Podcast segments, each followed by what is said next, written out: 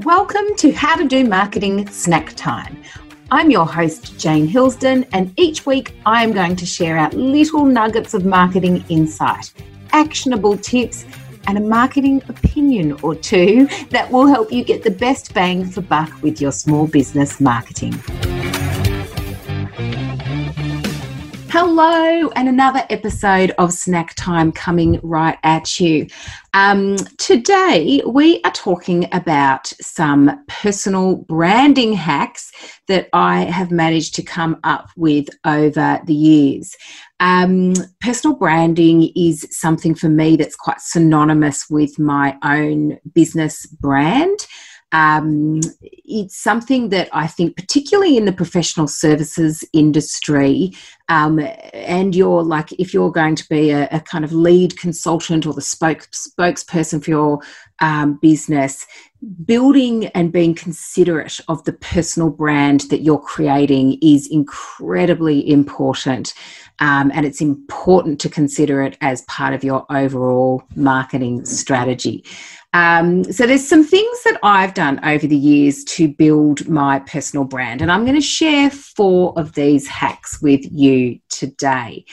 So, hack number one and that's dress to get noticed. So, before the kind of prevalence of Zoom, um, when we attended things face to face, i w- I've always been an active networker um, and someone who loves a bit of professional development, so always attending events. Um, whenever I'm attending anything on a, at a business level, and to be honest, even when I'm not, even when I'm kind of just in and about town, I always make sure I dress to get noticed and dress to impress. Look, you know, some people might say that this is just an excuse for me to justify spending um, a little bit of money or a lot on uh, on my wardrobe and my accessories. Sure, it's very convenient. However, gosh, it does get you noticed. It really does. And I must say, even um, with the the prevalence of, of zoom now you know just making sure that you've got a lovely you know well for me a lovely bright um, dress on or a bright shirt um, a pair of really fantastic earrings and some bright lipstick it gets you noticed you know when there's 40 of you your you know kind of faces all up on the screen the brightness and the vibrancy really does get you noticed to the point now where if I don't show up wearing earrings or um, bright lipstick, um, people chip me. Where's your lipstick? Where's your earrings? It's part of your brand. You know, we don't recognize you when you're not wearing that. So it does actually get you noticed, and and that's both on Zoom as well as um, in the crowd. You know, I know myself um, when I scan a room or when I look around on the panel at, at who's speaking and all the rest, if the if you know, it's absolutely that people that uh, are addressed a little bit more uniquely, have their own unique style, or addressed in something really energetic or interesting. They're the people that catch my eye. They automatically provide this subconscious intrigue for me as to oh i wonder what this person's all about you know there's a lot of people that that dress in black or in checked shirts or or in kind of beige colors and there's absolutely nothing wrong with those colors i wear that all the time well not all the time but sometimes too there's a place for it um, but when you're trying to stand out in a crowd try and dress uniquely um, or just dress to to impress. Hack number two. Now, this is something I've come up with, but look, I'm sure, uh, you know, whether it works for everyone or not, I, I can't um, tell you, but it definitely works for me. So when I go to a conference or um, a professional development um, you know seminar or workshop or whatever it is particularly when there's like a keynote speaker in a room full of people who i know are my target audience or who i know it would be really good um, to get in front of I think that usually with you know some some presenters they'll they'll throw a question to the crowd or they'll ask the crowd if they've got any questions.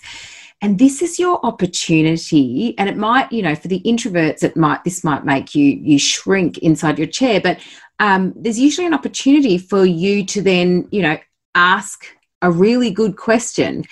And if you ask a really good question most of the people in the audience will notice you and they'll take notice of of what you've said not only that, the speaker. So if, if, if the speaker or the panel or um, the people up on stage are who you want to kind of create a bit of impact with, they're likely going to remember you as well. In fact, this is exactly how I formed, um, a, you know, business relationship with um, Bernard Salt. He came to Port Macquarie and he presented at a chamber event. I think there was about 200 people in the room um, he threw, you know, at the end of his keynote, he threw it out to the floor for, for questions. There was probably about five of us that got that opportunity.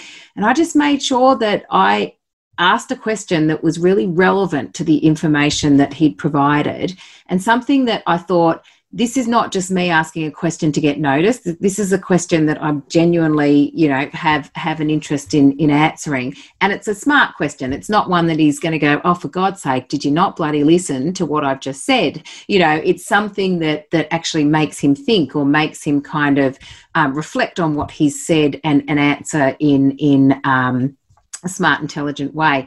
And so i did that. I can't even remember the question that i asked but afterwards, he came up to me and said, Thank you so much for that question. It was a great question. I really enjoyed answering it. And then off the back of that, I connected with him on LinkedIn. I said, Hi, you know, thanks so much for the presentation you did today. You know, I really enjoyed, thanks for answering my question. Da, da, da, da. And he came back, really enjoyed your question again. Thanks for attending. Da, da, da, da, da six months later, I uh, I messaged him again on LinkedIn and asked him for a testimonial for my book. If he could, if he could, uh, if he could read my book and provide a testimonial for it. Not only did he do that, but he actually provided me with a foreword for my book. He said he loves it when he meets progressive young people, and he'll do anything um, that he can to to help them out. What a legend! Um, and what an unexpected consequence of just asking the best question at a uh, at an event. Hack number three: post thought leadership content on social media often. If there's any consistent drumbeat that I make sure that happens in my business, regardless of whether I am dying because I've got so much work on, um, or whatever disruption I might be dealing with, I make sure that I am at least getting a consistent flow of content out because it's this consistent flow of thought leadership content that builds up so that people have multiple touch points and they hear lots of different opinions and perspective and information and education from you. Um, and it's these touch points that build up over the sometimes weeks, months, sometimes years that actually convince people to know, like, and trust you and help them understand where your areas of expertise lie. So anyone can show up on a website and start talking about how amazing and expert they are at this, that, and the other.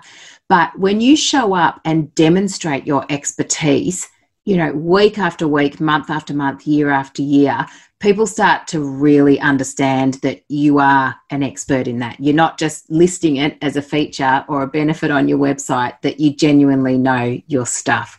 So, so definitely hack number three: post thought leadership content. Often, that's that's a really important one. Hack number four. So I mentioned before, I'm a big one for networking, and um, I think something I've done successfully over the years is is pinpoint those networks or those communities where uh, you know I have a, a, a, keen interest in in meeting the the people on, within that that membership. Um, and I don't spread myself too thin. Like I literally kind of focus on one at, at, at a time, one one membership network at a time. Um, but I really lean into that. So when I'm talking about leaning in, I, I, don't just kind of become a member and show up at the events. Generally, I'll hop on the committee. So, you know, when I first started getting really active in Port Macquarie for my business, I jumped on the Hastings Business Women's Network Committee. Um, which was a fabulous launch pad for my business. And when you're on the committee, it forces you to show up to all of the events. Like you can't really brush them aside because you're obliged to go because you're on the committee. But what that means is you get to meet, you know, so many different people. And because you're on the committee, you know, you've got an excuse to go up and introduce yourself to people. You know, you're kind of not lurking awkwardly in the corner. You can go up and say, Hi, I'm Jane. I'm the communications person on the committee um, you know, nice to meet you, just I'm welcoming you here, or whatever the case may be. Um, I've also done that with the, the Chamber of Commerce. The local of Chamber of Commerce was on the committee um, or the board for, for them for two years. And again, it just allows you to really immerse yourself within that that membership um, and really allow you to, to introduce people. You've also got the opportunity to take the floor a lot of the time um, as a as a board member or as a committee member. Um, so you get your face out there and you become known um, for you know for what you do and who you are and how you're contributing to that committee. Again, it's another demonstration of where your skill sets lie. And of course, now I am uh, the state chair of the New South Wales Committee for the Australian Marketing Institute, and all of the above pl- applies there as well. It's just really so beneficial to be able to meet and, and form relationships not only with your fellow committee members and in this case you know the australian marketing institute national board as well as the australian marketing institute um, office but also you know different sponsors and other partners of the australian marketing institute. And generally because you're volunteering your time for these committees or boards they're actually really generous in giving you the opportunity if you want to speak or if you want to present or if you want to actually add content that they can then share out to their membership base. Because you're giving something there, you're giving your time and your expertise.